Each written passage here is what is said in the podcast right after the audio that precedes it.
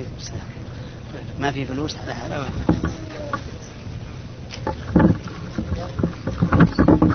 السلام عليكم ورحمة الله وبركاته. بسم الله الرحمن الرحيم. إن الحمد لله نحمده ونستعينه ونستغفره ونتوب إليه. ونعوذ بالله من شرور أنفسنا ومن سيئات أعمالنا. من يهده الله فلا مضل له ومن يضلل فلا هادي له. وأشهد أن لا إله إلا الله وحده لا شريك له وأشهد أن محمدا عبده ورسوله. أرسله الله تعالى بالهدى ودين الحق فبلغ الرسالة وأدى الأمانة ونصح الأمة وجاهد في الله حق جهاده. فصلوات الله وسلامه عليه وعلى آله وأصحابه ومن تبعهم بإحسان إلى يوم الدين. أما بعد فإنني ألتقي بكم هذه الليلة بالنيابة عن أخي الشيخ أبي بكر الجزائري حفظه الله ووفقه وزادنا وإياه من العلم والهدى. إنه طرأ علي أن يكون موضوع بحثنا ولقائنا هذه الليلة ما يتعلق بقوله تعالى يا أيها الذين آمنوا إذا قمتم إلى الصلاة فاغسلوا وجوهكم وأيديكم إلى المرافق وامسحوا برؤوسكم وأرجلكم إلى الكعبين. وهي هذه الآية تتعلق بالطهارة. فهل توافقون على ذلك أو أن نستمر في موضوع بحثنا في الليلة الماضية؟ نعم. طيب. التوسل ذكرنا أقسامه بالأمس وبينا أن منه سبعة أقسام جائزة وما عداها فليس بجائز طيب إيش الرأي؟ طيب إذا نبقى على ما صار في خاطري من أن نتكلم عن هذه الآية الكريمة يا أيها الذين آمنوا إذا قمتم إلى الصلاة فاغسلوا وجوهكم وأيديكم إلى المرافق. وقد نتعرض فيها في طيات تفسيرها إلى ما يتعلق بالتوحيد والعقائد. فنقول أولا يجب علينا أن نؤمن بأن هذا القرآن كلام الله عز وجل. كلام الله تعالى حقيقة تكلم به وأنه لفظه ومعناه كله كلام الله. ليس كلام ليس كلام الله المعاني دون الحروف بل هو تكلم بقوله الحمد لله رب العالمين رب العزة والجلال. تكلم بهذا اللفظ وسمعه جبريل فنزل به إلى رسول الله صلى الله عليه وسلم. كما قال الله تعالى وإن أحد من المشركين استجارك فأجره حتى يسمع كلام الله. ما المراد بكلام الله؟ القرآن. وقال عز وجل وإنه لتنزيل رب العالمين نزل به الروح الأمين على قلبك لتكون من المنذرين بلسان عربي مبين. إذا علمنا أن هذا القرآن كلام الله عز وجل لفظ ومعنى فإني أسألكم الآن لو صدر مرسوم ملكي أو مرسوم جمهوري أو مرسوم رئاسي ماذا يتلقاه الناس؟ أيتلقونه بالقبول والعمل به أم يتلقونه بالرفض والإنكار؟ بالقبول والعمل. فإن لم يفعلوا فالحبس أمامهم. نعم. وإن فعلوا سلموا من الحبس. لكن هذا مرسوم من رب العالمين عز وجل. تكلم به وأرسله مع من وصفه بأنه الروح الأمين. نزل به الروح الأمين. لا خيانة لا تبديل لا تغيير. على من؟ على قلب النبي. شف لماذا على قال على قلبك؟ لأن القلب محل الوعي. محل الوعي والحفظ والفهم والعقل. حتى لا يقول قائل لعله نزل على مخه فنسي شيئا ما. نزل على قلبه لأنه محل الوحي كما قال الله محل الوعي كما قال الله تعالى أفلم يسيروا في الأرض؟ فتكون لهم قلوب إيش؟ يعقلون بها. فالقلب محل العقل.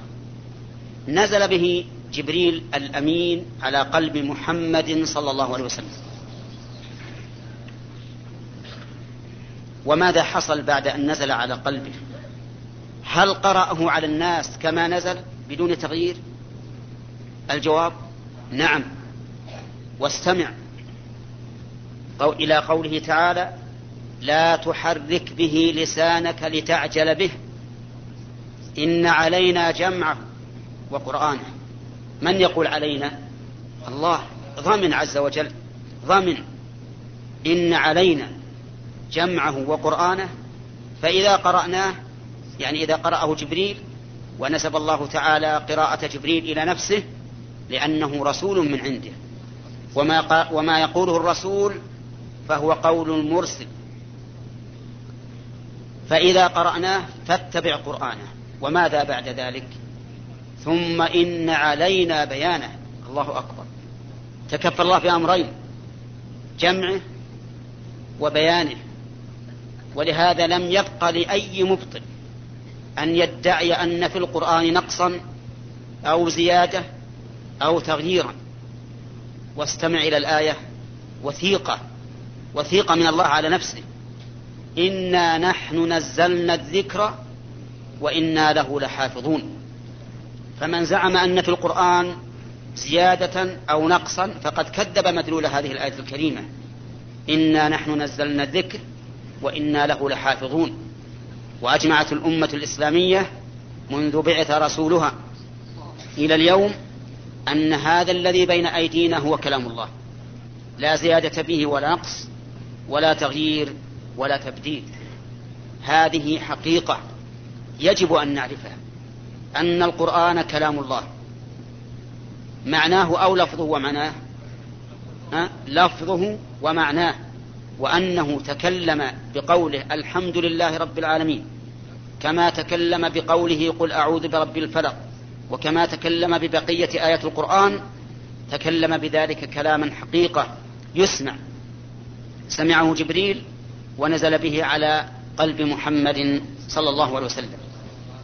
وبهذا نعرف خطأ من يقول إن كلام الله عز وجل لا يسمع وليس بحروف. ولكنه معنى من المعاني في نفسه عز وجل يخلق حروفا واصواتا تعبر عن هذا المعنى الكائن في نفسه. فإن هذا بلا شك قول ضلال وقول خطأ ولا شك أن الذي يفسر كلام الله بهذا التفسير لم يعد في تفسيره أن يفسر الكلام بأنه العلم فقط ليس هو الكلام. إذا قلت إن الكلام هو المعنى القائم بنفس المتكلم وليس شيئا يسمع أو صوتا يسمع فمعنى ذلك أنك لم تعد أن تفسر الكلام بالعلم فلم تأتي بطائل ولهذا كان مذهب السلف الذي عليه أهل السنة والجماعة أن كلام الله هو اللفظ إيش؟ والمعنى جميعا. ليس كلام الله الحروف دون المعاني ولا المعاني دون الحروف. إذا علمنا أيها الإخوة أن هذا القرآن الكريم كلام الله وأنه الميثاق الذي أنزله على عباده وجعله حجة لهم أو عليهم كما قال الرسول عليه الصلاة والسلام القرآن حجة لك أو عليك. فماذا موقف المؤمن من هذا القرآن؟ موقف المؤمن من هذا القرآن الاحترام والتعظيم والتأدب وأن يمتثل أوامره ويجتنب نواهيه وأن يصدق بأخباره ويقبلها. هذا موقفه. لأنه يعلم أن هذا هو كلام رب العالمين الذي أنزله الله ميثاقا بينه وبين عباده. إن وفوا بميثاقه وفى الله تعالى بما عهد به لهم.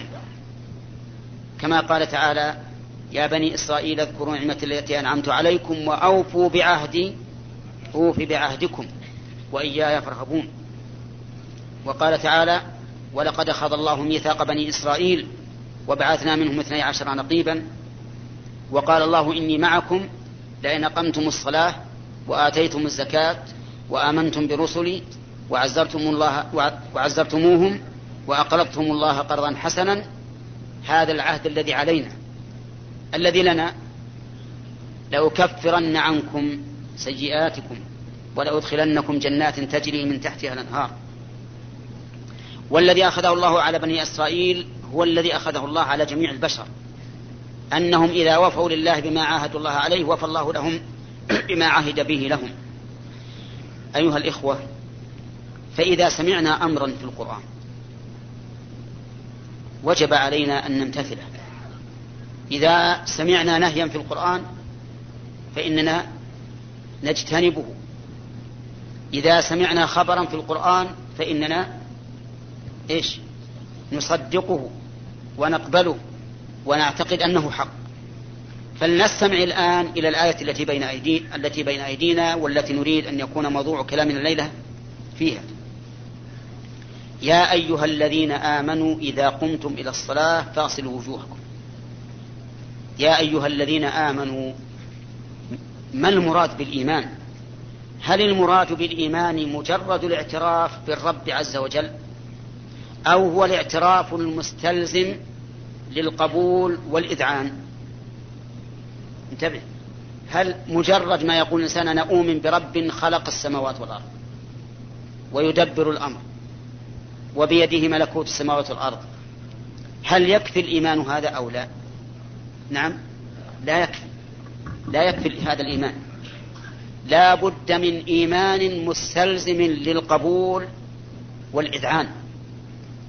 القبول إذا فرض الله شيئا قبلت أن يكون فرضا والإذعان استسلمت وفعلت. لأن هناك فرق يجب على طالب العلم أن يعرفه. فرق بين القبول وبين الإذعان. مثلا الصلاة أقبل أنها فرض. الإذعان ماذا أقول؟ أصلي. أصلي. فلا بد في امتثال الأمر من قبول وإذعان. من قبول لما يدل عليه هذا الأمر من استحباب أو وجوب وإذعان بأن أنفذ هذا الأمر. كذلك مثلا إذا حرم الله شيئا لا بد من القبول. قبول بإيش؟ بتحريمه. ثم إذعان باجتنابه. عرفتم القاعدة الآن؟ طيب. مجرد الإيمان بأن الله موجود وأنه الذي خلق السماوات والأرض وأنه الذي يحيي ويميت وأنه الذي يدبر الأمر هل يكون هذا إيمانا؟ كم اللي قال لا؟ أربعة خمسة؟ من جمع كثير. الجواب لا ولا ثم لا. لا يكون إيمانا. لأن هذا موجود في, في قريش في, في الذين كذبوا الرسول عليه الصلاة والسلام. ولئن سألتهم من خلقهم ها؟ ليقولون الله.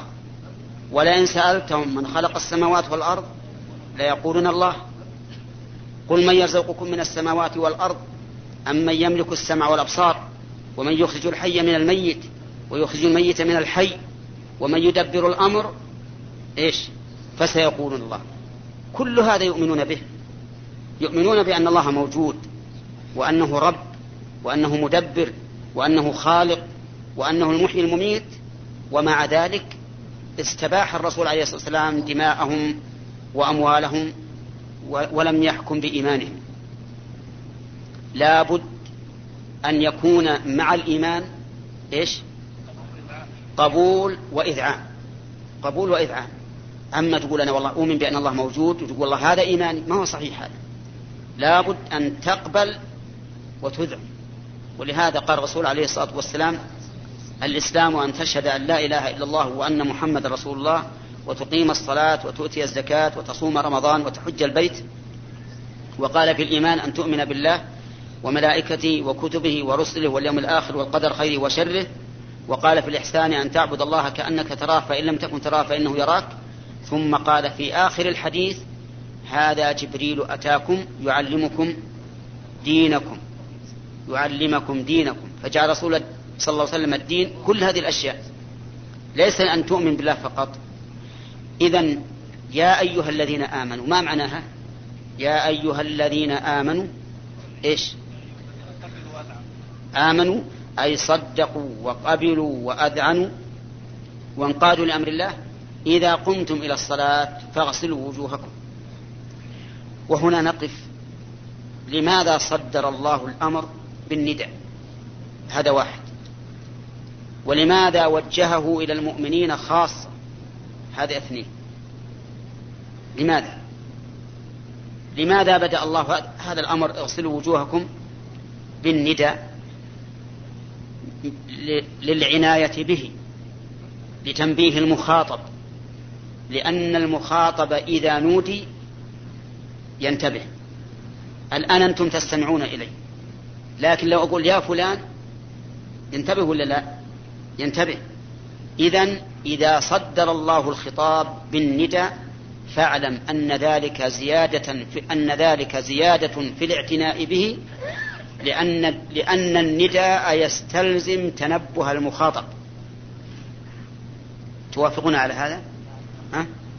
نعم إذا فائدة تصدير هذا الحكم أو هذا الخطاب بالنداء هي ها التنبيه على العناية به ولهذا صدر بالنداء السؤال الثاني لماذا وجه النداء إلى المؤمنين ل... نعم. لفوائد ثلاث. لفوائد ثلاث. الأول أن هذا من باب الإغراء والحث. من باب الإغراء والحث. لأن كأنه قال إن كنت مؤمنا حقا فافعل ما أمرك به. ونظير هذا أن تقول للرجل يا كريم تصدق. إذا قلت يا كريم تصدق كان أبلغ مما لو قلت يا رجل تصدق. لأن مقتضى كرمه إيش؟ أن يتصدق. فتوجيه الخطاب للمؤمنين من باب الإغراء على الفعل والامتثال لأنه كلما كان الإنسان أكمل إيمانا كان أشد تنفيذا لأمر الله عز وجل. هذه فائدة. الفائدة الثانية أن أن امتثال هذه الأوامر من مقتضيات الإيمان. لأنه من أجل إيمانكم افعلوا هذا الشيء فيكون هذا من مقتضى الإيمان أن يكون الإنسان قائما بهذه الأوامر. الفائدة الثالثة أن مخالفة هذه الأوامر نقص في الإيمان. لأنه إذا وجه الخطاب إليك بصفتك مؤمنا فلم تفعل ماذا يحصل؟ ينقص إيمانك. فهذه أيها الإخوة ثلاث فوائد في توجيه الخطاب إلى المؤمنين. من حفظها؟ من حفظ الثلاث الفوائد؟ تفضل. واقفا. لا أنا عرفت ذاك.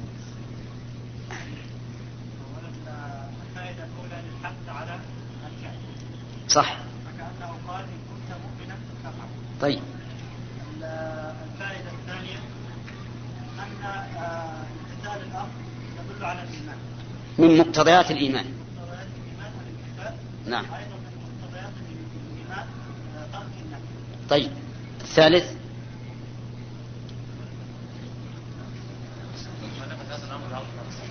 من؟ تفضل.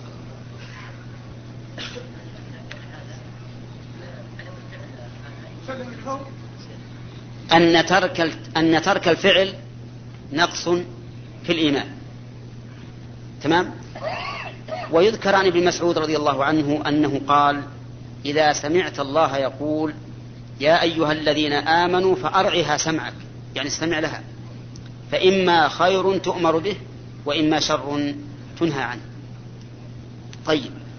يا أيها الذين آمنوا إذا قمتم إلى الصلاة فاغسلوا وجوهكم وأيديكم. إذا قمتم إلى الصلاة. قال العلماء معناه إذا أردتم القيام.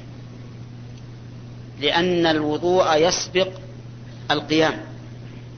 يسبق القيام. فيكون إذا قمت بمعنى إذا أردت القيام. وهل يأتي التعبير بالفعل عن إرادة الفعل؟ نعم. استمع. يقول الله عز وجل فإذا قرأت القرآن فاستعذ بالله من الشيطان الرجيم. إذا قرأت القرآن يعني ها؟ إذا أنهيت القراءة؟ لا. إذا أردت أن تقرأه ولهذا كان الرسول صلى الله عليه وسلم يستعيذ ثم يقرأ. طيب. إذا قمتم إلى الصلاة أي أردتم القيام إليها. الصلاة. ما هي الصلاة؟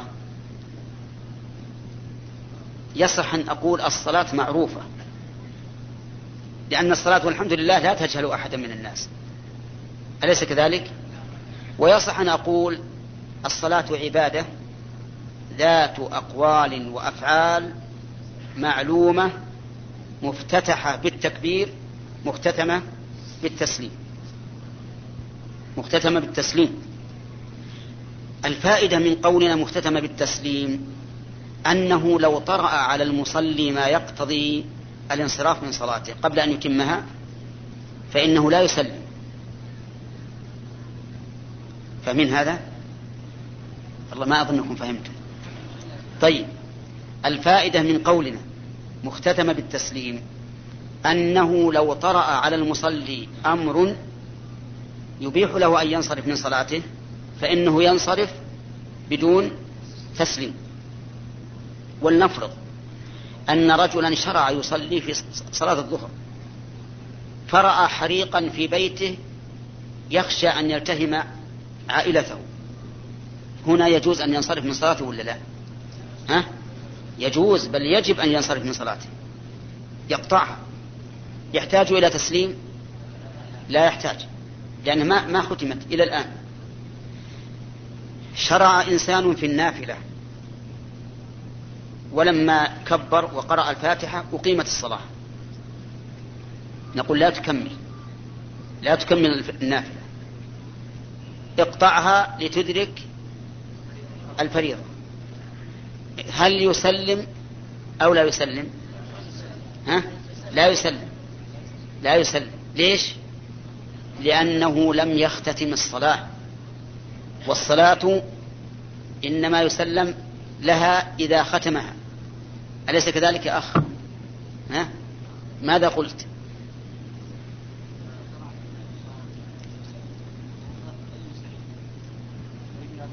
يخرج, يخرج منها بدون سلام. آه أحسنت. بارك الله فيك. طيب.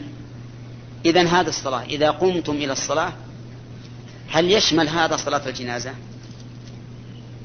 يعني يجب أن يتوضأ لصلاة الجنازة ولا لا؟ ها؟ نعم. يشملها لأنها صلاة. لأنها صلاة. قال الله تعالى ولا تصلي على أحد منهم مات أبدا. وإذا كانت صلاة وجب لها ما يجب للصلاة.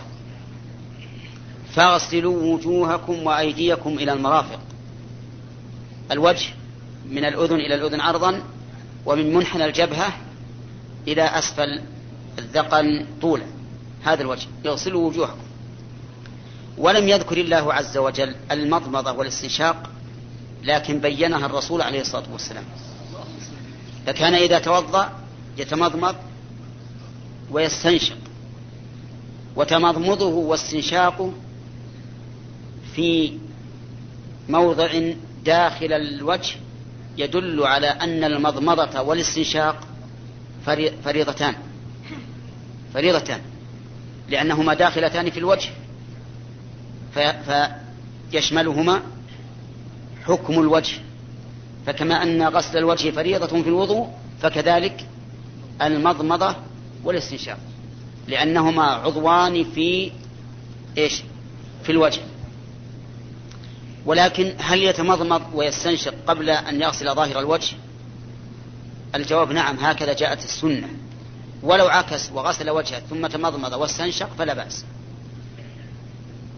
لم يذكر الله عز وجل غسل الكفين قبل غسل الوجه.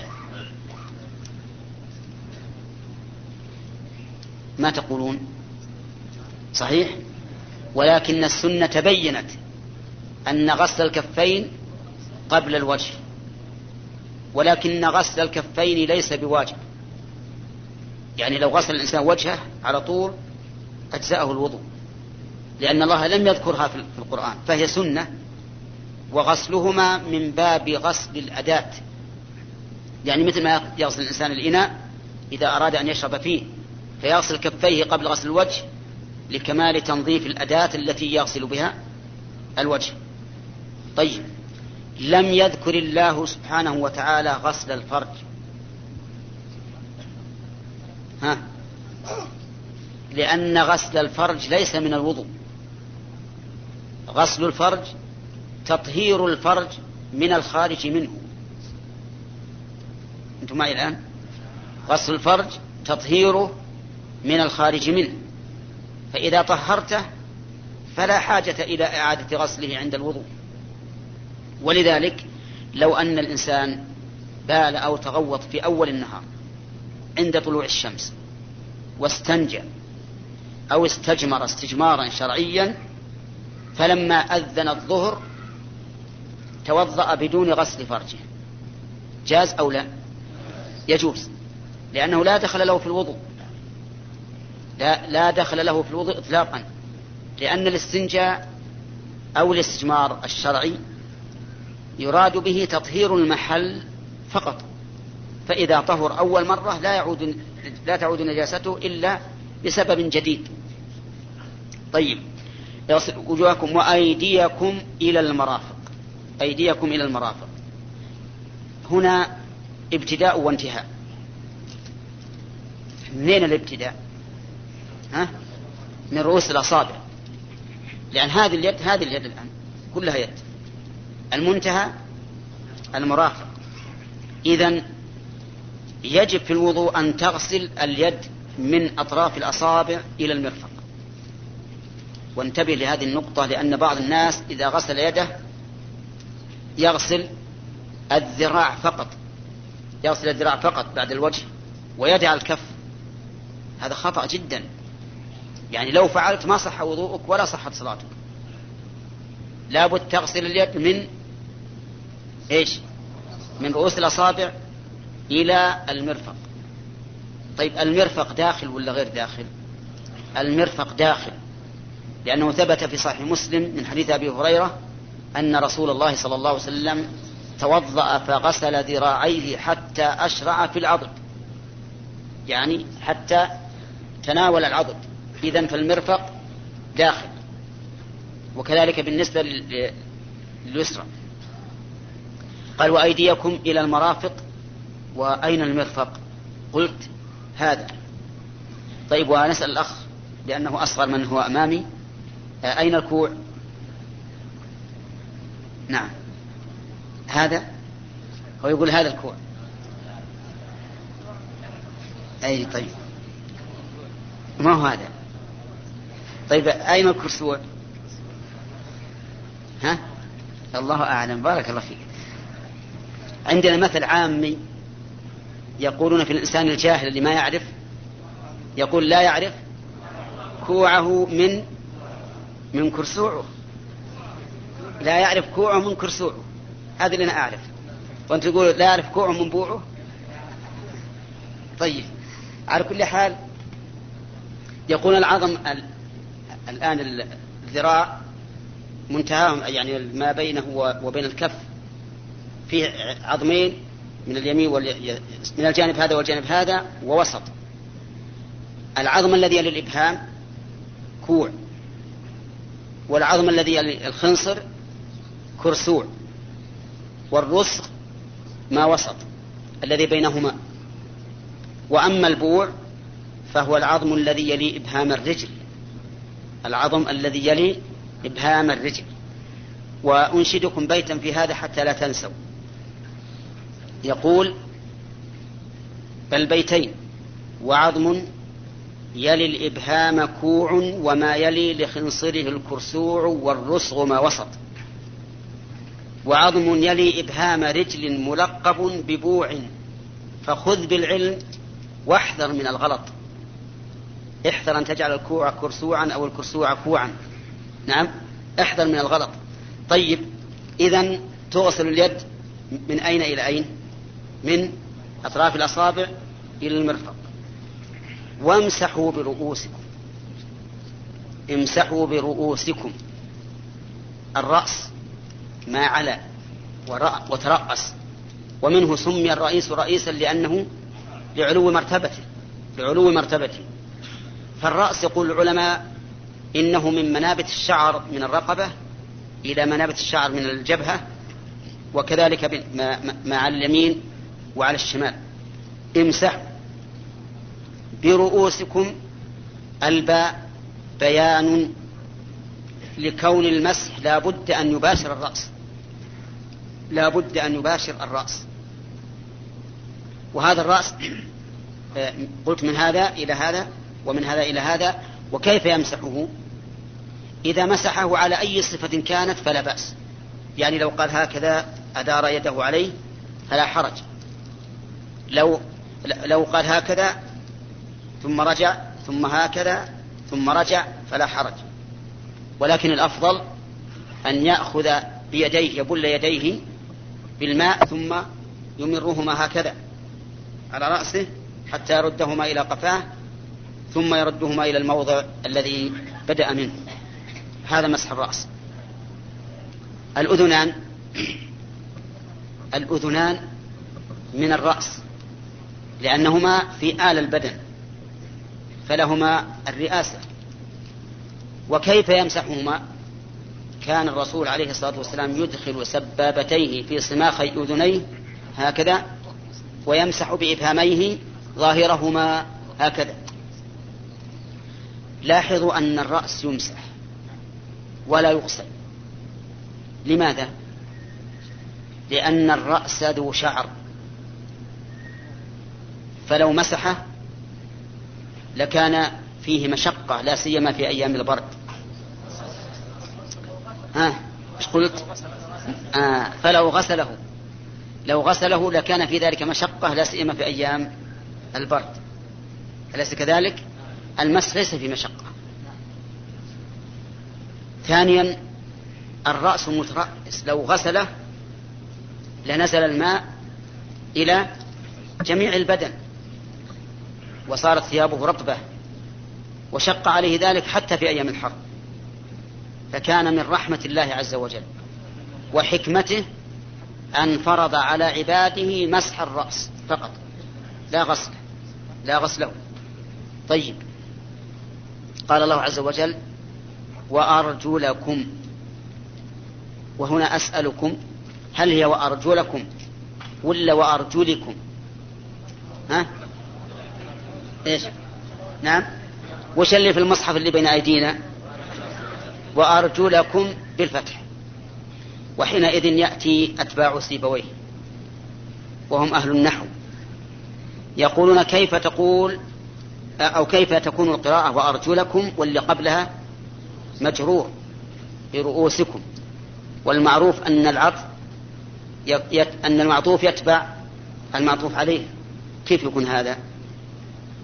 نقول العطف هنا ليس على رؤوس. العطف هنا على وجوه. فاغسلوا وجوهكم. ولا على أيديكم. لا. هذه فائدة ينبغي لأهل النحو يعرفوه أن يعرفوها. العطف يكون على أول متبوع. العطف يكون على أول متبوع. فلو قلت قام زيد وعمر وبكر وخالد فخالد معطوف على على زيد. أول متبوع. هنا نقول وأرجلكم معطوفة على على وجوهكم يا أخي. على وجوهكم لأنها هي أول متبوع. طيب. على زين. نقول اغسلوا أرجلكم إلى إيش؟ إلى الكعبين. وأرجلكم إلى الكعبين. والكعبان هما العظمان الناتئان في أسفل الساق. ولكن هل يدخل الكعبان في الغسل؟ الجواب نعم. لحديث أبي هريرة الثابت في صحيح مسلم أن الرسول صلى الله عليه وسلم غسل رجليه حتى أشرع في الساقين.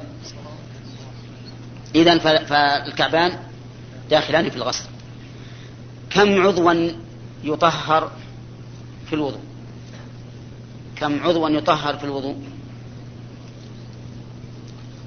تحتاج إلى توقف يا جماعة أنتم توضين لصلاة المغرب.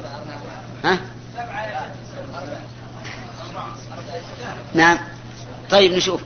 في واحد يقول سبعة وواحد يقول ستة وواحد يقول أربعة. طيب. اللي بيفصل يمكن يكون ستة أو أكثر بعد. إن فصلنا قلنا الوجه والأنف والفم واليد اليمنى واليسرى والرأس والأذنين واليد اليمنى الرجل اليمنى والرجل اليسرى. كم هذه؟ تسعة. لكن العلماء لا يفصلون هذا التفصيل. يقولون أن الأعضاء أربعة فقط. الوجه ويشمل المضمضة والاستنشاق واليدان اليمنى واليسرى والرأس ويشمل الأذنين والرجلين اليمنى واليسرى. نعم إذا هي أربعة أعضاء أربعة أعضاء. طيب لماذا بدأنا باليمنى قبل اليسرى؟ والله يقول عز وجل وأيديكم إلى المرافق وأرجلكم إلى الكعبين. قلنا لأن الله لأن الرسول صلى الله عليه وسلم كان يبدأ باليمنى قبل اليسرى. تقول عائشة رضي الله عنها كان النبي صلى الله عليه وسلم يعجبه التيامن في تنعله وترجله وطهوره وفي شأنه كله. طيب سأل سائل يقول في مسح الأذنين أبدأ باليمنى أو باليسرى؟ ها؟ تمسح بهما جميعا. تمسح بهما جميعا. لماذا؟ لأنهما عضو واحد. الأذنان عضو واحد لكن اليد اليمنى واليسرى متفرقة. أما الأذنان فهما عضو واحد لأنهما من الرأس. ولكن لو فرض أن أن رجلا من الناس لا يستطيع أن يمسحهما جميعا لأن يده الأخرى لا يستطيع أن يمسح بها. فبأيهما يبدأ؟ باليمين. بارك الله فيكم. طيب. فيه قراءة صحيحة سبعية. وامسحوا برؤوسكم وأرجلكم إلى الكعبين. أرجلكم بالكسر أرجلكم بالكسر. ونحن نعلم أن الرجلين يغسلان. فهل نقول إن القراءتين كالصفتين؟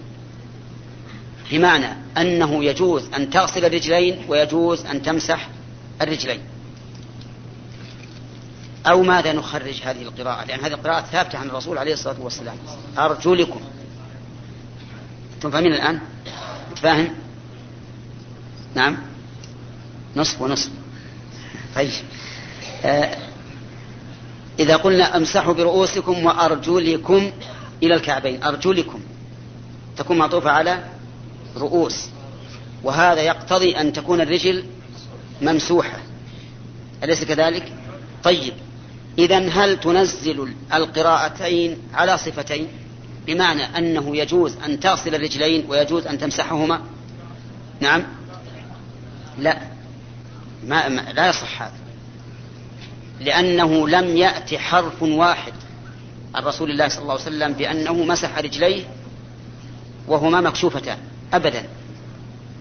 بل إنه لما رأى أصحابه ذات يوم وقد أرهقتهم صلاة العصر وجدهم يمسحون على أرجلهم وبعض أقدامهم لم يمسها الماء نادى بأعلى صوته ويل للأعقاب من النار. لأنهم ما أتموا الوضوء إذا فما وجه الآيتين؟ اختلف العلماء في ذلك فمنهم من سلك مسلكا قد يكون له وجه في اللغة العربية.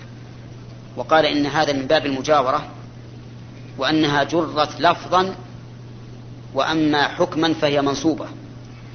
ومنهم من قال بل تنزل القراءتان على صفتين باختلاف حال الرجل. انتبه. تنزل قراءتان على إيه؟ صفتين مختلفتين باختلاف حال الرجل. فإذا كانت الرجل مستورة بالخف أو الجورب ففرضها إيش؟ المسح وإذا كانت مكشوفة ففرضها الغسل. قالوا وهكذا جاءت السنة فكان الرسول عليه الصلاة والسلام يمسح رجليه إذا لبس إذا لبس الخفين مسح عليهما. يغسلهما إذا كانتا مكشوفتين وهذا القول هو القول الراجح. فتكون الآية منزلة على صفتين مختلفتين باختلاف إيش؟ حالي الرجل. ولعلنا هنا نقفز لنتكلم على حكم المسح على الخفين. إذا قلنا إن الآية الكريمة تنزل على حالين فيكون القرآن دالا على جواز المسح على الخفين. انتبه. دالا على جواز المسح على الخفين. فهل السنة دلت على جواز المسح على الخفين؟ الجواب نعم. السنة دلت على جواز المسح على الخفين. بل قد تواترت السنة على جواز المسح على الخفين. وننشدكم بيتين وأرجو أن تحفظوهما بسرعة. نعم. يقول المنشد مما تواتر حديث من كذب ومن بنى لله بيتا واحتسب ورؤية شفاعة والحوض ومسح خفين وهذه بعض. من حفظها؟ يا جماعة العرب يأتي الشاعر يقرأ سبعين بيت على الناس يحفظونها بمرة واحدة. ها؟ نعيد؟ أجل نعيدها مرة واحدة. طيب. نعيدها ما يخالف. مما تواتر حديث من كذب ومن بنى لله بيتا واحتسب ورؤية شفاعة والحوض ومسح خفين وهذه بعض. من حفظها. تفضل. مما تواتر مما تواتر حديث من بنى لله بيتا واحتسب طيب كمل اسرح.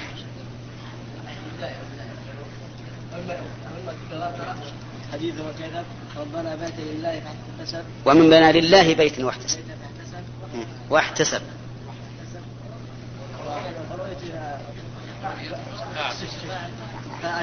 أي والحوض ومسح خفين وهذه بعض. ما شاء الله. طيب إذن أعيدها مرة ثالثة. مما تواتر حديث من كذب ومن بنى لله بيتا واحتسب ورؤية شفاعة والحوض ومسح خفين وهذه بعض. الشاهد من هذين البيتين قوله ومسح خفين. ولهذا أجمع السلف على مشروعية مسح الخفين إذا تمت الشروط. طيب. إذا كان على الإنسان خفان فهل الأفضل أن يخلعهما ليصل القدمين أو أن يمسح عليهما بدون خلع؟ أي يمسح بدون خلع. لقول المغيرة, المغيرة بن شعبة رضي الله عنه كنت مع النبي صلى الله عليه وسلم فتوضأ. فأهويت لأنزع خفيه فقال دعهما فإني أدخلتهما طاهرتين فمسح عليهما. فلو سألنا سائل قال أنا علي الآن جوارب. هل الأفضل أخلع الجوارب لأغسل القدمين أو أن أمسح عليهما قلنا الأفضل أن تمسح. واضح؟ طيب. لكن لابد لابد من شروط. يشترط لجواز المسح الخفين أولا أن يلبسهما على طهارة. أن يلبسهما على طهارة لقول الرسول صلى الله عليه وسلم للمغيرة إني أدخلتهما طاهرتين. فلو لبسهما على غير طهارة لم يصح المسح. الشرط الثاني أن يكون المسح في الحدث الأصغر أن يكون المسح في الحدث الأصغر فلو كان على الإنسان جنابة لزم أن يخلع الخفين وأن يغسل قدميه. لقول صفوان بن عسار رضي الله عنه كان النبي صلى الله عليه وسلم يأمرنا إذا كنا سفرا ألا ننزع خفافنا ثلاثة أيام بلياليهن إلا من جنابة ولكن من غائط وبول ونوم. كم شرطا ذكرت؟ طيب الشرط الثالث أن يكون المسك في المدة المحددة شرعا. أن يكون في المدة المحددة شرعا. المدة المحددة شرعا يوم وليلة للمقيم وثلاثة أيام إلى يليها للمسافر. لكن متى تبتدئ؟ تبتدئ من أول مرة مسح بعد الحدث. من أول مرة مسح بعد الحدث. فإذا قدرنا أنك لبست الخف ولنقل الجورب اللي هو الشراب لبستها لصلاة الفجر وبقيت على طهارتك. فصليت الظهر بطهارتك ما نقضت الوضوء وبقيت إلى العصر فصليت العصر بطهارتك ما نقضت الوضوء. وحين توضأت لصلاة المغرب مسحت يعني أحدثت عند صلاة المغرب نقضت الوضوء ومسحت. من أين تبتدئ المدة؟